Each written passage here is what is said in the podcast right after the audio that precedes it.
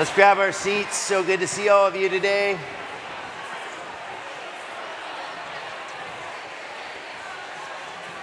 All right.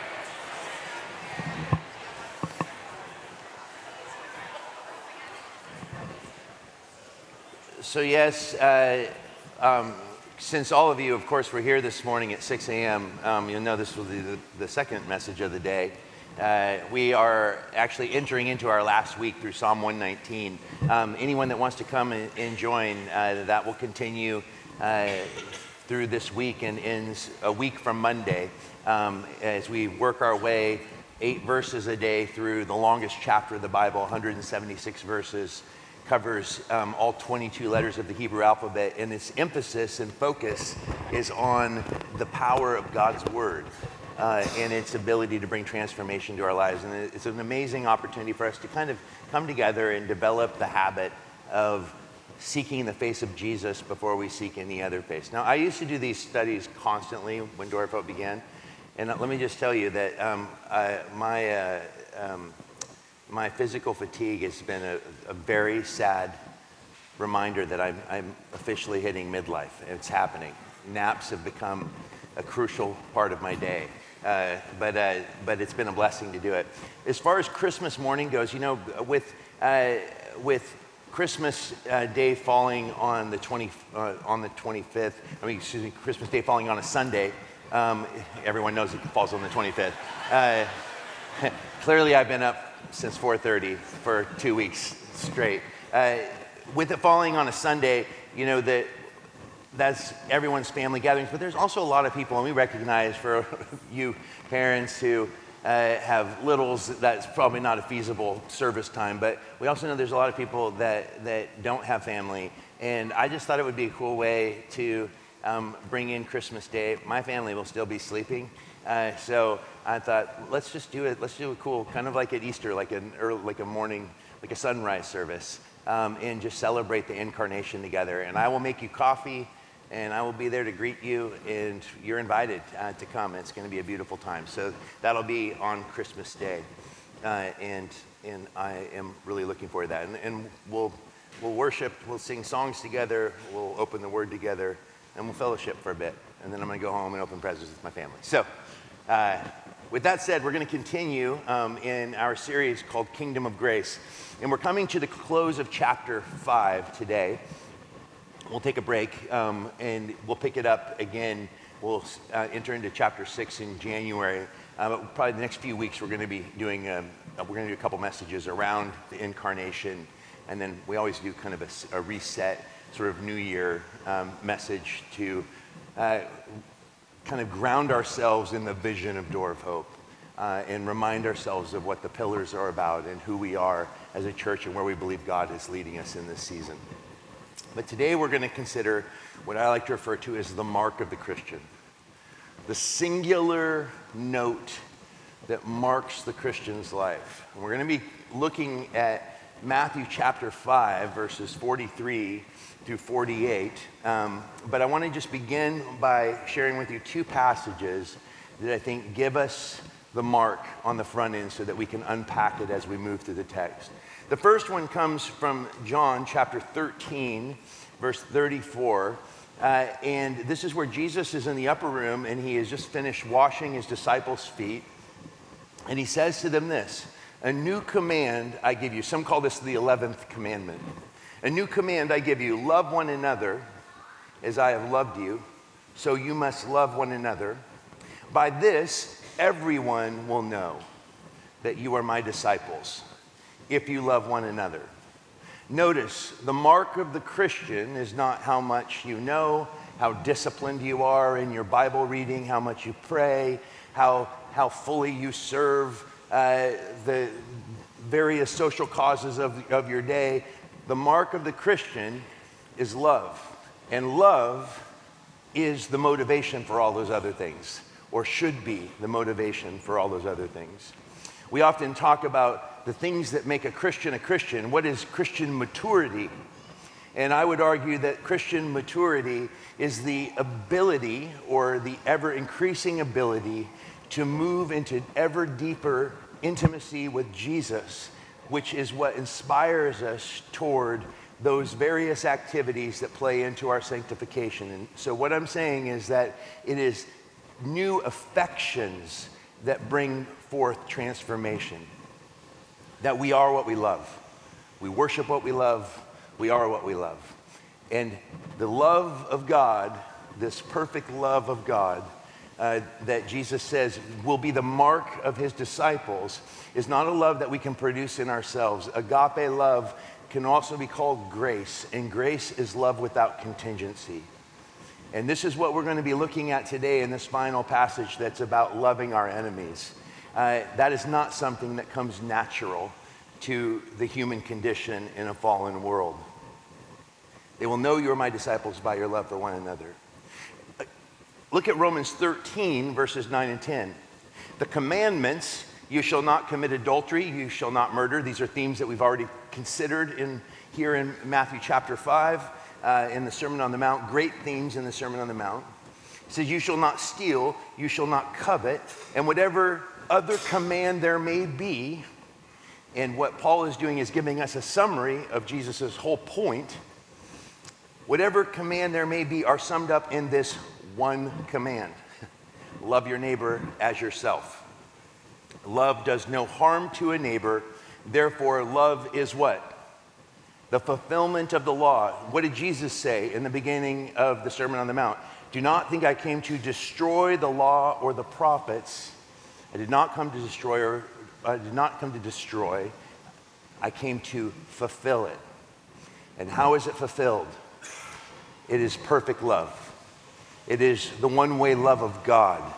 It is God come down to us. The gospel is down to earth, friends.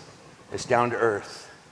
The gospel is not about the regulation of the human will. The gospel is about new affections that leads to the transformation of the whole person and brings transformation, God's transformative work to the world. Western Christianity uh, Jacques Ellul said, has long taught that we are changed by what we believe and what we choose, that is, by the human will responding to God. And what he argues is that attachment, um, excuse me, that moving forward is that we would understand this it is the renewal of the mind. Love God with all your heart, soul, and mind corresponds to love God, not know God with your mind, but love God and the counterpart, the evidence of the love that God pours out in our hearts that allows us to love Him, can never be disconnected with the call to enter into His mission. It's not do theology and become a pastor. To love God with one's mind means putting one's thinking in the service of God's action in the world. And what is His action in the world? For God so loved the world that He gave his only begotten Son, that whoever believes in him should not perish, but have everlasting life. This is the great confession that we are to bring into the world, and it is to be evidenced by, played out practically in how we not only love one another, but how we love the very people that might function and work against us. And that is no easy task. I was in a restaurant this morning, and the server that took my order um, was wearing a t shirt that said, Smash Racism. Smash Racism. And I was like, I'm like, yeah. And then it went on to say some other things that was really more smash racist. Uh, and what I think we need to understand is that the world's answer to wrong behavior is usually been to respond with like behavior to snuff out the wrong behavior, but unfortunately, the same will always beget the same.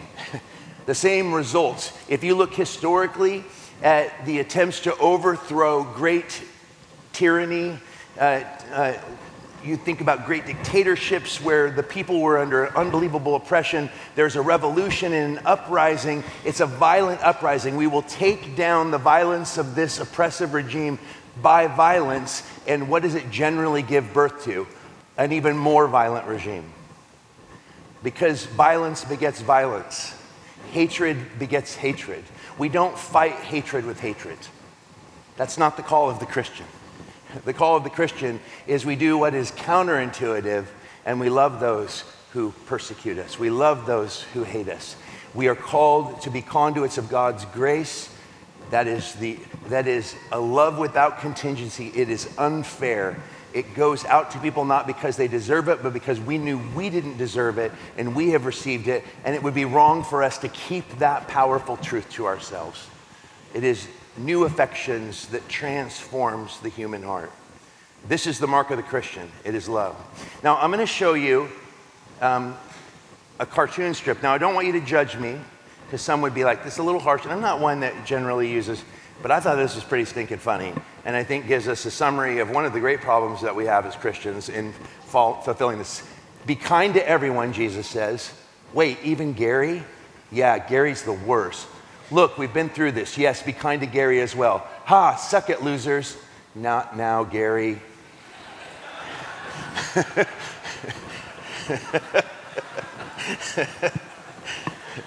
if you're offended by that, I'm sorry. You should laugh more. That's really funny. That is really funny. Because we all know Gary, don't we? We do. I think I'm, I'm Gary in my household. Uh, and I, I told my wife, I'm like, I know that the children are the joy of your life, and I am the job. Um, but nonetheless, God has beautifully brought us together. Um, and uh, it, that I, I can often hear, think of Darcy saying, Not now, Josh, not now. Um, this is the reality, is that we, we always have our reasons. Uh, if we live in a culture that, that, that propagates victimization, we're all victims, and, and, and to create a just society that is driven by equity, what is needed uh, is to bring down those who oppress us. All we are producing is the very thing that we are working against. And this is why it was so frustrating for me to see the amount of vitriol that was, that was put out there by Christians, and it's, and it's often cloaked in this idea of like what makes me rage is the evil of this particular group and their ideologies and the attack that it brings upon God's, um, uh, God's, God's plan for creation and the, the, very fighting against the natural order of, of, of God's, God's ordained ways. And so all of a sudden there is a justification for a hatred of the very people that we're called to bring the love of Jesus to. And it doesn't work. And this is why I am frustrating, I, I, I know I am frustratingly ambiguous when it comes to uh, where my political positions or natural leanings lie, because for the Christian, our loyalty is not to any political party, to any country, it is to Jesus Christ and his kingdom. And wherever God brings us, or wherever He leads us, to whatever place we live in, we are called to be good citizens, not because of our fidelity to that country, but because of our fidelity to the King. We are to do everything we can to live peaceably amongst the people we live amongst. This was the writers of the New Testament telling the Christians that they were to do all they could to remain peaceful in, a, in an oppressive Roman Empire that ultimately brought about the death of thousands and thousands of Christians under the rule of Nero and many, and many leaders to follow.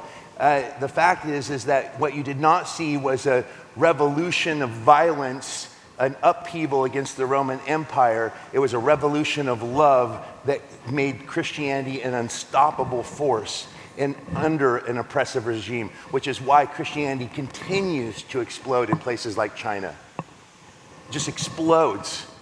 Uh, the, the numbers of conversions in China far surpass the numbers of conversions in America, where we freely have the Bible and can gather together.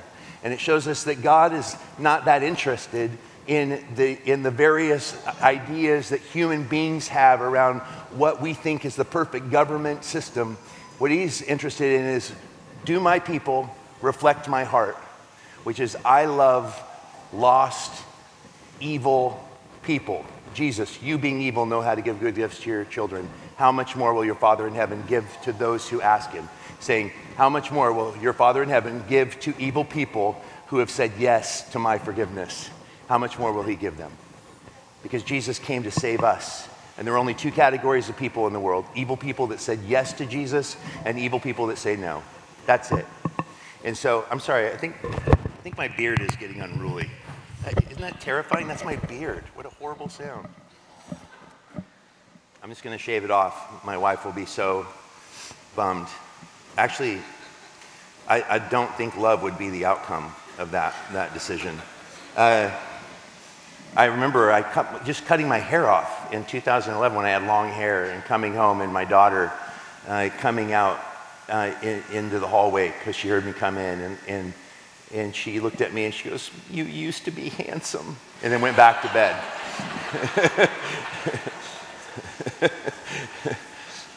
and this is why we have to function in love. We can't respond any other way.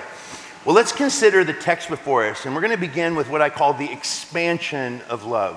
I think that we, we often misinterpret that Jesus is somehow like speaking something that is, that is in conflict with God's revelation of himself in the Old Testament. No, Jesus is the final revelation, the full revelation of what God has always been like because he is God. Uh, and he says here in Matthew 5, verse 43 through 45, you have heard that it was said, Love your neighbor and hate your enemy. But I tell you, love your enemies and pray for those who persecute you, that you may be children of your Father in heaven. He causes his sun to rise on the evil and the good, and sends the rain on the righteous and on the, and on the unrighteous. We are called to hate what is evil and to cling what is good. In the Old Testament, God's covenant people, Israel, were to protect themselves from the evil influences of, of the pagan idolatry that raged around them. He was, he was he had chose a people out of the world, but we forget that the reason he chose them was that they would be a revelation of what the true God is like to the rest of the world. He even said, You will be a nation of priests. But what they became is a nation with priests. And that priesthood turned in upon itself, and it became a, a, an actual misinterpretation of, of the very law of God by which the children of Israel believed that they were the only people that God really liked. And I think that Christians can do this too. Somehow it's like it's only those on the inside, on the inner ring, that, that feel like they're okay with God, and they're actually okay with the fact that maybe the rest of the world is going to hell in a handbasket. But you know, that doesn't seem like a bad deal. Uh, you know, this what my dad said. He goes, uh, he, when he said he believed in hell, and I asked him why, and he said, Because I know so many people that should go there in which I asked him, What about you, Dad? In his response, classic Al White, Joshua, I'm a good person. I'm not going to talk about this. And I'm like, Okay, I'm glad you're confident in your own performance. I don't know if I would be, as he continued to drink his, his giant jug of vodka um, and swear at the television all day, unless it was Bonanza or Little House on the Prairie, and then he seemed like a calm man.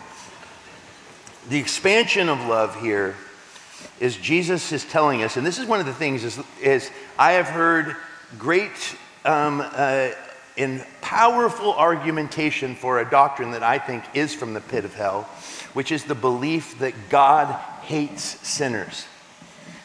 There's only one passage in the entire Bible that, that makes that same, that, he, that does not God hate the wicked. And it's actually in the Psalms, and we forget that the Psalms are poetry and that there is lots of proclamations in the Psalms about the wicked and the destruction of the wicked, and even a desire to see the babies of the wicked's heads smashed against the rocks, and that which very rarely do we use those lines in worship songs, unless we were going to do like Christian death metal. Um, then it's all revelation. It's all revelation in metal. Um, Christian metal bands love revelation. Uh, but, but here's the problem with, with that is you take a singular verse out of context and you create an entire systematic grid that basically says God only loves the chosen, only loves the elect, and he hates everybody else. But that flies in the face of what God himself has declared of himself. Again and again, hundreds of times throughout the scriptures, the very passage in which God declares to Moses in Exodus 20, what does he say? He says, I will reveal myself. He says, Show me your glory. And what is, what is the revelation that God gives? That he is abounding in steadfast love, and he is slow to anger. Again and again, that is, we are reminded of that. And the other aspect is that all of the commands that God demands of us directly correspond to God's own character and nature is revealed. God says, Do not commit adultery because God Himself is faithful. I think that we need to understand that if Jesus says, Love your enemy, He is not making a demand of us that is not true of Himself. And we cannot proclaim the love of God to a lost world and at the same time hold some sort of false grid that gives us, that excuses us for being cruel or hateful toward others. It actually flies in the face of what Christianity is all about. The expansion of love here uh, is directly connects to a New Testament theme that is, that is uh, continually expanded upon, which is the idea of love as the fulfillment of the law. In fact, in Romans 13 8, one of my favorite passages, one of the things that, we're, that is declared of love that will help us understand how it is that we can hate our enemy is that we're to owe no one anything except to love one another, for he who loves another has fulfilled the law. If you would think of love as the debt, it's the only debt for us that is never paid in full. It's never paid in full. Jesus on the cross paid in full for the brokenness and rebellion of humanity that allows us to enter into intimacy with Him in a new and profound way because our faith in Him allows Him to be Himself in and through us by the presence of His Holy Spirit. It's the essence of why incarnational under, understanding of the incarnation, why we celebrate Christmas is so important because it is God's entrance into the Creator becomes creature. He enters into His own creation. And though he may not remove the difficulties of life and the pain and the suffering of existence. What he does is he enters into the midst of it so that we cannot say that he does not understand us. And the promise of Scripture is that as we function as conduits of love, just as Jesus came as a conduit of love, and this is not, let me just say very quickly, the modern world or liberal Christianity's vision of love is a very mushy love that is, it's the idea of no, uh, there is no, um, we don't hold any sort of corner on truth. So love, is, love means that there is no, um, we, we pass no judgment. So people will ask, are you inclusive? And I'm like, yes, I think the gospel is the exclusive claims of Jesus I am the way, the truth, and the life no one comes to the Father but through me, is what opens the world up to the exclusivity of the offer. Come to me, all you who are weary, and I will give you rest. Uh, Jesus' invitation is for all people go into all of the world and make disciples, baptizing them in the name of the Father and the Son and the Holy Spirit, teaching them to, uh, to obey all that I have taught you. And, the, and he sums up his teaching in John 13. What was it? They will know you are my disciples by your love for one another. Our love for one another is, is a key understanding. We're never going to be able to love our enemies well if we can't even love each other in the pews well. How are we going to love those that disagree with us fundamentally on every issue in life if we can't even love those who claim to have the same belief system as us? And listen, it is true. The best people I've ever known have been Christians, and the worst people I've ever known have been Christians. And I, and I think that part of that is because there is a tendency within the Christian life to take the ethics of the kingdom and make that supreme rather than love of God and love of neighbor. And so now it becomes a place, our Christianity becomes a source of um, superiority over lost and foolish people. And we who know the truth and hold the corner on truth um, are justified because we're doing the right things, not the wrong things. But I would argue that if you have that sort of mentality, you have not spent much time at the foot of the cross because the light of Jesus cannot come into our lives without exposing us, not just once, but every day, and showing us areas in our own lives that fundamentally need to be transformed again and again and again. I have found that the longer I walk with Jesus, uh, not only am I continually amazed at his, at his unmoving love for me. I'm continually amazed at the ways I betray that love, often even without even knowing it. And then the Lord illuminates another area of my life that isn't surrendered, another thing. And this is the gift of the gospel. I shared this morning in Psalm 119 that, that when love becomes the motivation for the Christian life, what we will understand is that the prodigal son as a story is not just for those that, you know, walked away from their faith and then, you know, came to a place of, of absolute emptiness before returning to the heart of the Father who is ready to restore them. No, the Christian life is a daily prodigal returning to the heart of the Father. This is why the central thing that we are called to do. Our obedience is not the little things we do right, like I read my Bible, I prayed, I, I, I served the poor, I gave of my belongings to, uh, to God's mission. No, our obedience is our total surrender to Him, and all those other things are, is the way that that obedience, that submitted life, works itself out. Just like sin is not the little things we do wrong, our sins those, those rebellious things that we do um, are connected, are the outworkings of the sin nature, which is us being our own God, us choosing for ourselves what is right and wrong. And that's why sin, uh, sin can become obscured for the Christian because we don't realize that often one of the greatest sources of sin in the church is pride. Either pride in experience or pride in knowledge. Uh, but Pride, and, and sadly, it's the most tolerated sin in the church, especially among church leaders of influence. And I think that we can't afford to be like that. The expansion of love here is what Jesus is driving home is that our love, of, our, we're not just called, he didn't say, only love one another, and by this the world will know you are my disciples. He's like, your love for the world will flow out of your commitment to me and your commitment to my people. That we can't reach a hostile world without one another. There are no Lone Ranger Christians. And the expansion of love, love in this vision is that the Christian life now is no longer driven by simply abstinence from wrongdoing. That may be a part of the Christian experience, um, but listen, what we really should be focused in on is not sinning less, but loving more. Because loving more is the only means by which we will actually begin to truly sin less. And we're never going to be sinless. The only place we're sinless is in Christ Jesus. He's the sinless one. And it's our participation in his life and our identification with him that gives us that, that title. But the fact is, is that it is the love of God and love of neighbor that actually moves us into an obedience that flows out of new affections. And that's the only kind of obedience that lasts.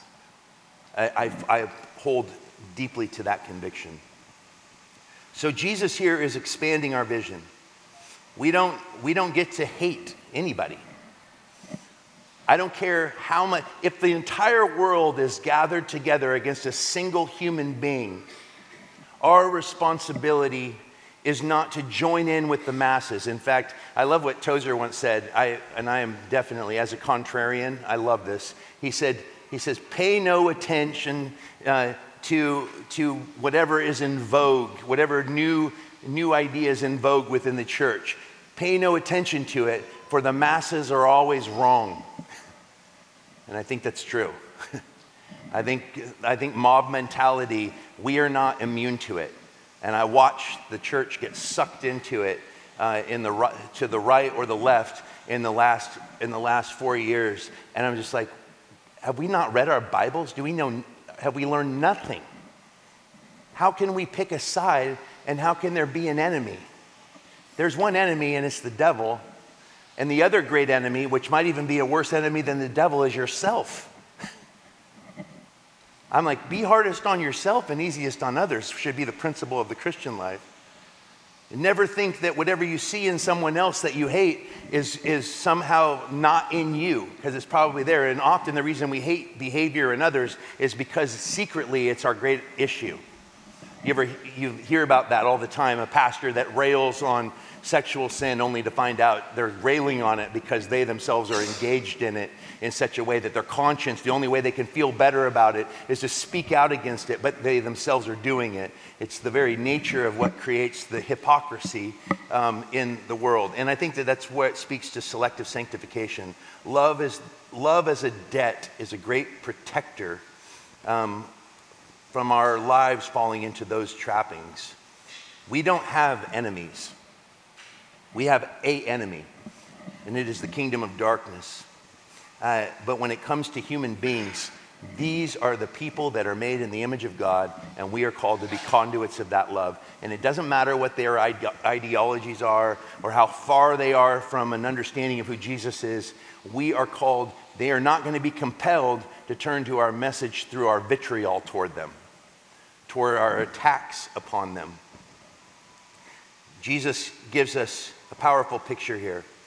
For he moves on be, beyond the expansion of love and he gives us here its inclusion. If you love those who love you, what reward will you get? Are not even the tax collectors doing that? And if you greet only your own people, what are you doing more than others? Do not even pagans do that? I've heard horror stories of Christians that believe that the best way to be close to Jesus is through an ascetic life. And, and what I mean by that, and you don't have to move out into the desert like the desert fathers.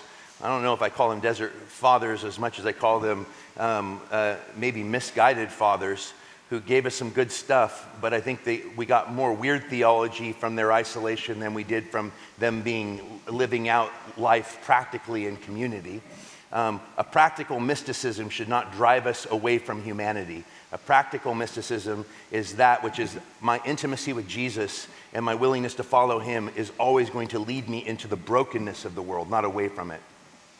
And I think that here Jesus is very clear that we're not impressing anyone by our ability to love those who love us. It's way harder to love those who don't like you. And, and listen, I'm not saying you're going to like everybody. C.S. Lewis made a great distinction between that. But I feel like we need to be careful because it can get into semantics because uh, really disliking someone um, and hating them is a pretty thin line. I don't know if we should be comfortable like creating these sort of splitting of hairs by which we can, you know, I'm like, they're like, well, I love you, in the name of Jesus, but actually, I cannot stand you. and I really don't want to be a. I don't like Gary. That's the, that comic strip. That just becomes like the. It's like, like, well, I love him. I just don't like him. L- listen, it's true that not everyone's going to be your best friend, and there are going to be temperaments that rub you wrong. But just remember, when you think of those people that you consider to be annoying or overbearing, it's very possible that you are that person because no overbearing and annoying person generally know that they are such. Um, and so I would just be careful to, to come to the conclusion that like, ah, that, man, that person is annoying. I always, I love hearing, I love hearing, I see, I think the greatest gift the Holy Spirit's given me is I know that I am unbelievably annoying and unbelievably overbearing. I mean, I'll just take over a whole space of a room, just swallow it up. Uh, and, and I don't even mean to. And it generally comes out of good intentions. I'm so excited about whatever I'm excited about. It's like, uh, like my son turning to my wife, like, if dad shows me one more tattoo he wants to do, I'm gonna freak out. Um, I'm just excited. And I'd be more excited if he let me give him all of them. Um, so I practice on my children. Is that good parenting? Hattie's almost an adult? You're like, are you serious? I'm not going to answer that question. Listen, this is the thing is that we are not proving that we are his disciples uh, when we only love and care for those. The, the church should not be a place of cliques. It should be a place where broken people come together to find healing in Jesus together.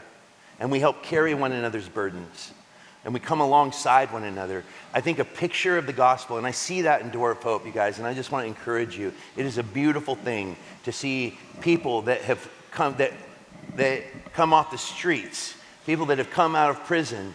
We have we have old and young together. Our community groups reflect that that. Uh, that beautiful mixture, not just the mixture of sin that I talk about, but just the, the, the coming together of all different types of people uh, and from different age groups and, and different uh, socioeconomic backgrounds. And that's what the church should look like. As cool and exciting as it was to see Door of Hope in the early years be this explosive, this explosive growth of young, you know, 18 to 24 year olds, that, you know, the goal was never to be a college ministry. Uh, the goal was to become a church. And I remember Gary Brashear said, You're not a church yet, you're just an exciting worship service. I think we're a church now. And I think as a church, we have to learn to grow in maturity together in this, in this thing. Is that we come, there's even an incredible variety of even theological grids represented that sit under the umbrella of orthodoxy. And I would even argue there are people that sit here in the midst, there are some of you in this room that probably sit outside of orthodoxy as I would be comfortable defining it, because Door of Hope is a place where we want people to come in and meet Jesus. And we trust that if we keep the cross central, that Jesus will begin to work out those areas um, that, that, that create division and actually, by the Holy Spirit, we are trusting the Spirit to bring conviction and transformation because there is a whole plethora, a spectrum of stages of faith represented in this room. There are always people in Door of Hope that have not even yet said yes to Jesus, who are just exploring the gospel. There are people that are brand new to Jesus and know very little. There are people that have been Christians their whole lives and need to unlearn a bunch of bad stuff. Uh, there are people that are mature believers that are pouring into believers around them. But this is the beauty and the mess of what it means to be a family. You know, as uh, Mary Karr said, a dysfunctional family is any family with more than one person in it. That is a true statement, and never is that so true as it is in the church.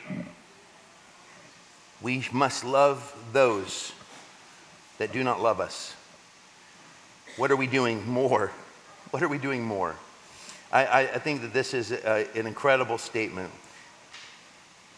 Not only do we need to understand how expansive Jesus' vision of love is because he himself is the embodiment of love, God is love.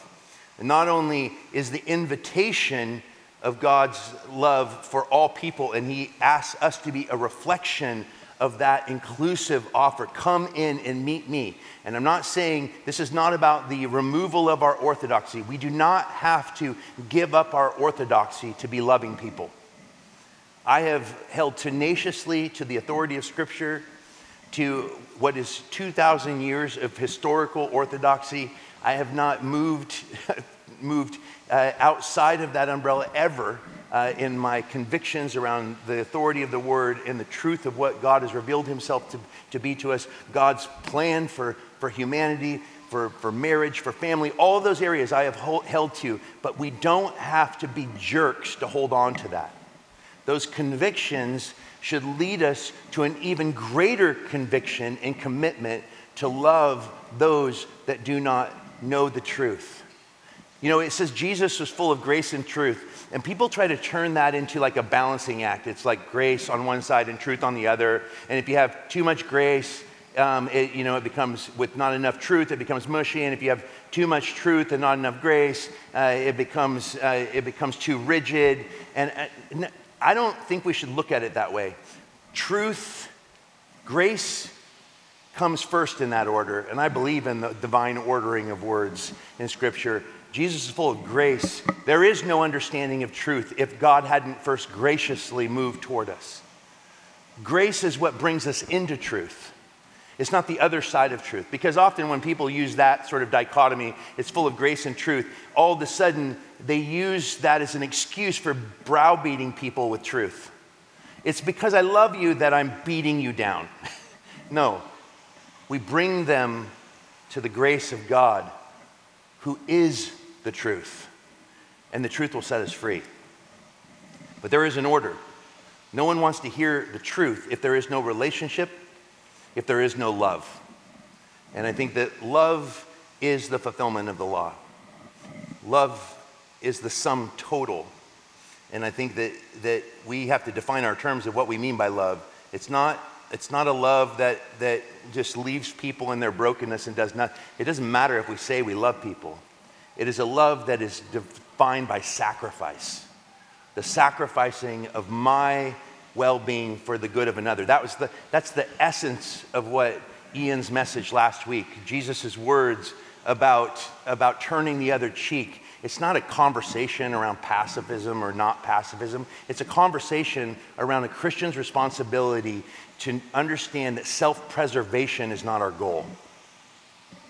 Everything else is just conjecture. We can, we can we can think all day, what would I do if this scenario happened or that scenario?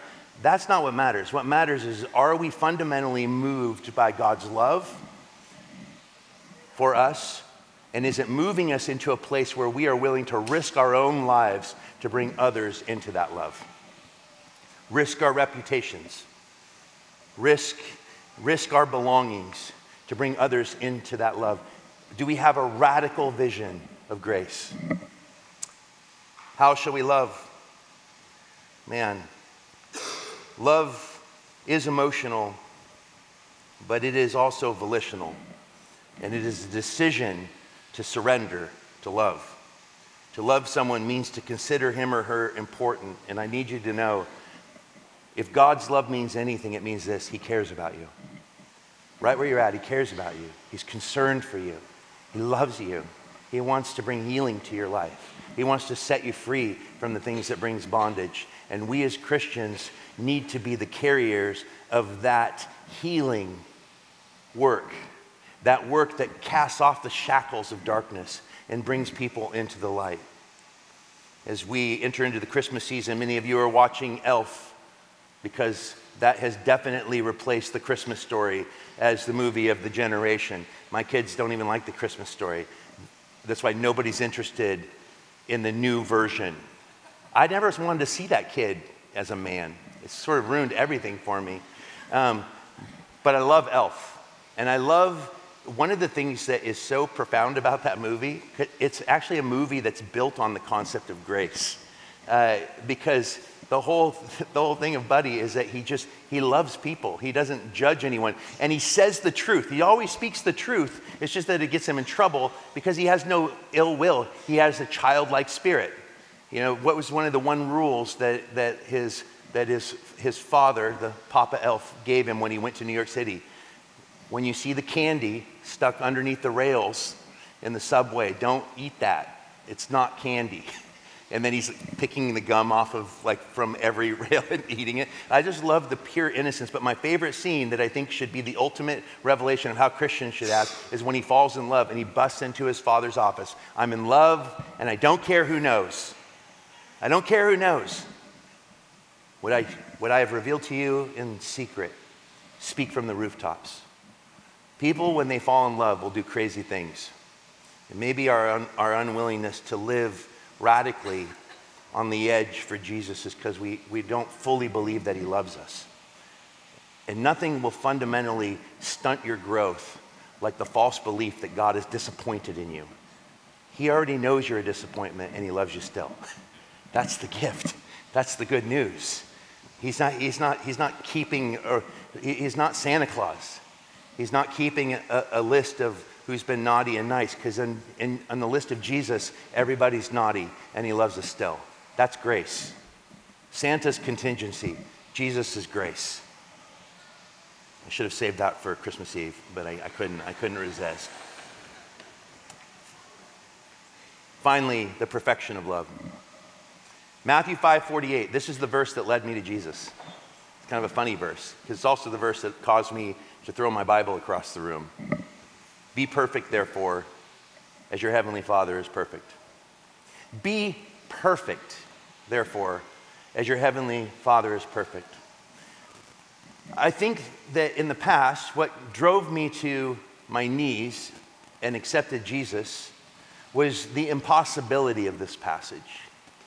It was the impossibility that brought forth an incredible frustration in me. There's like, is this a joke?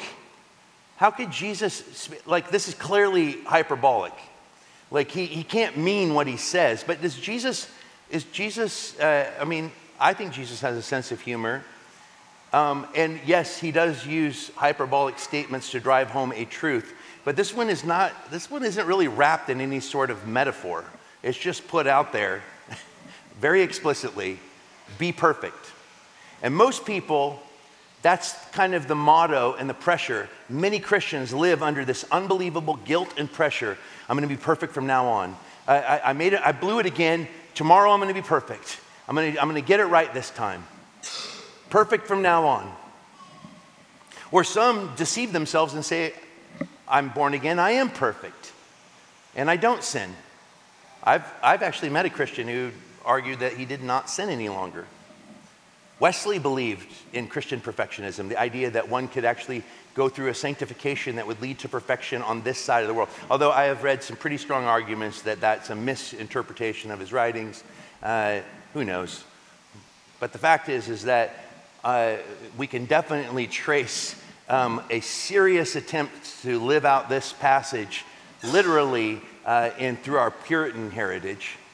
It's funny that I think Puritans, uh, the Puritans, as much beauty as came out of uh, the, Pur- the much of the Puritan writings. One of the things the Puritans were notoriously known for was their, their stoic, sour faces, their, fear, their absolute fear of enjoying anything in the world because of, the, because of this idea that I've got to, this is, this is what led to a removal from the world rather than, than, than a wise understanding of how to maneuver in the world uh, without becoming a part of its false systems. No, the perfection here in its context, although it's true, Jesus is putting forth an impossible possibility, and I would argue that anyone who is in Christ is perfectly covered by his perfection. He is the embodiment of love. It is only He who can love through us in the way that God wants to love. This is why Paul says, I have been crucified with Christ. It is no longer I who live, but Christ who lives in me. The life I once lived in the flesh, I now live by faith in the Son of God who loved me and gave himself for me. What a powerful passage that speaks to the perfection. And that is true. I think that is a proper interpretation of this text, but I think actually in its context, Jesus is driving home something different. That he is showing us that the perfection that we are called to that the Father and the perfection that he is speaking of in the Father is love. It is the perfection of love itself. Listen to these, listen to these passages, it'll help us understand this principle. But above all these things, put on love. Colossians 3:14. Put on love, which is the bond of perfection. Love is the fulfillment of the law. It's the final word. It's the law is perfectly fulfilled when we perfectly love. Now, do we perfectly love? No.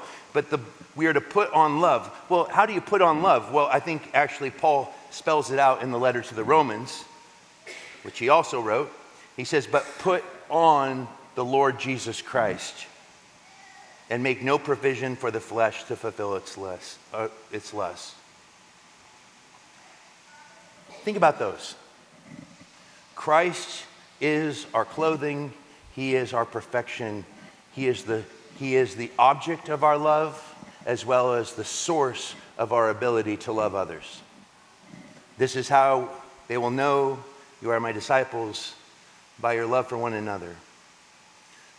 I love this because it challenges my tendency toward coming before God in my own strength trying to perfect, as Paul says, you foolish Galatians, why are you trying to perfect in the flesh what God has begun in the Spirit?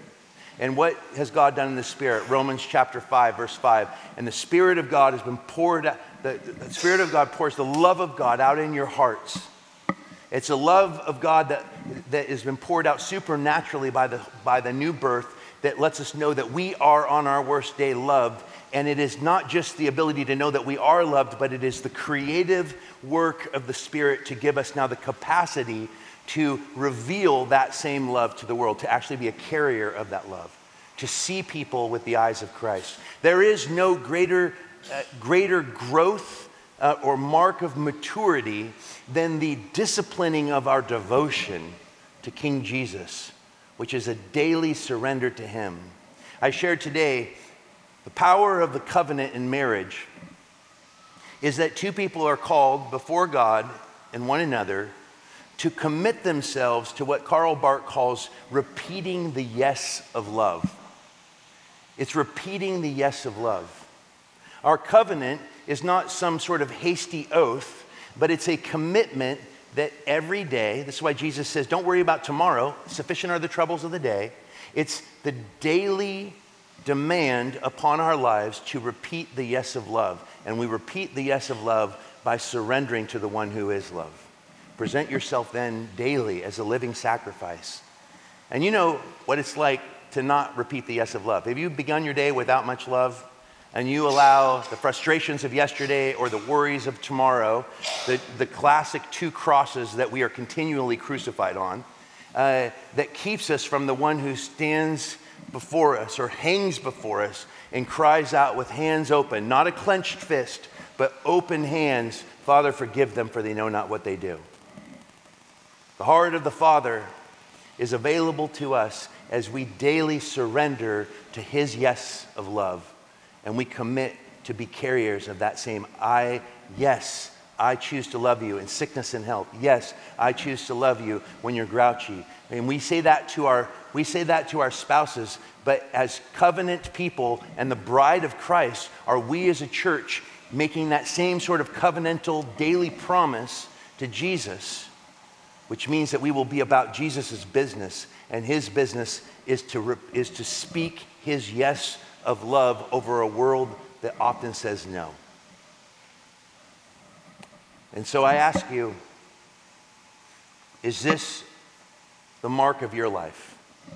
If you want to know the details of what that love looks like, I'll close with this. 1 Corinthians 13, verses 4 through 8. Love is patient, love is kind, it does not envy, it does not boast, it is not proud, it does not dishonor others, and it is not self seeking. It's not easily angered, and it keeps no record of wrongs. Love does not delight in evil, but rejoices with the truth. It always protects, always trusts, always hopes, always perseveres. Love never fails. An exercise that I heard a preacher, Alan Redpath, and I've heard many preachers give it since replace your own name with that in your own mind. Read that. Josh is patient. Josh is kind. Josh doesn't envy. I don't boast. I'm not proud. I don't dishonor. And you find yourself, you can't even think and finish it. All of a sudden, 1 Corinthians 13 is not like this awesome, pretty text to be read at a wedding because you're like, ooh, this seems more like an indictment than it does uh, helpful. But let's put the one whom we are called to put on, his name there. Jesus is patient. Jesus is kind. Jesus does not envy. He does not boast. He is not proud. Jesus did not dishonor others. Jesus is not self seeking. Jesus is not easily angered. Jesus keeps no record of wrongs. Jesus does not delight in evil, but rejoices with the truth. Jesus always protects, always trusts, always hopes, always perseveres. Jesus never fails. You can take that to the bank. And when you believe that's what Jesus' love is like toward you, that is when you will begin to believe that Jesus wants to love like that through you. He is our perfection, He is our covering. There is no other, and there is no other tangible evidence that you are a Christian without this. Amen? Let's pray. Lord Jesus, thank you so much for the gospel and its ability to bring transformation to our lives. Lord, we need not ask the question, well, what about this kind of person? Or what about this kind of person? You give no, you leave that wrapped in absolute ambiguity because for you, our neighbor is anyone and everyone that is behind us, before us, next to us, at any given moment of the day. And that means those that want to hurt us, as well as those who want to bless us. We are called to love people with your love, not because any of us deserve it, but because it is your nature to do so. Not only is it your nature to love us as sinners in our sin, but it is your nature to love other sinners through us in their sin. And just as your love is holy, which means that you're not content to leave us in a place of despair and brokenness, but to bring healing to our lives and to free us from the shackles of, of the lies of this enemy and the lies of this world, so it is that you want to bring healing through our lives and free others from the shackles that bring harm to themselves and those around them. And Jesus, not only is your love a love that comes to sinners in their sin, and not only is your love holy in that you do not tend to eh, plan to leave us in the midst of it, your love is also creative. And that is that you can birth in us the ability to love. A love that is truly a foreign flower in the domestic soil of our hearts. And I pray that you would bring that, that flower to bloom within us. That we would be a people that truly reflect to the world the one who is the light of the world. Jesus, we are secondary lights. May your love not just simply shine brightly through us, but burn fiercely within us. Would you set this church aflame with your love? We pray these things in your name. Amen.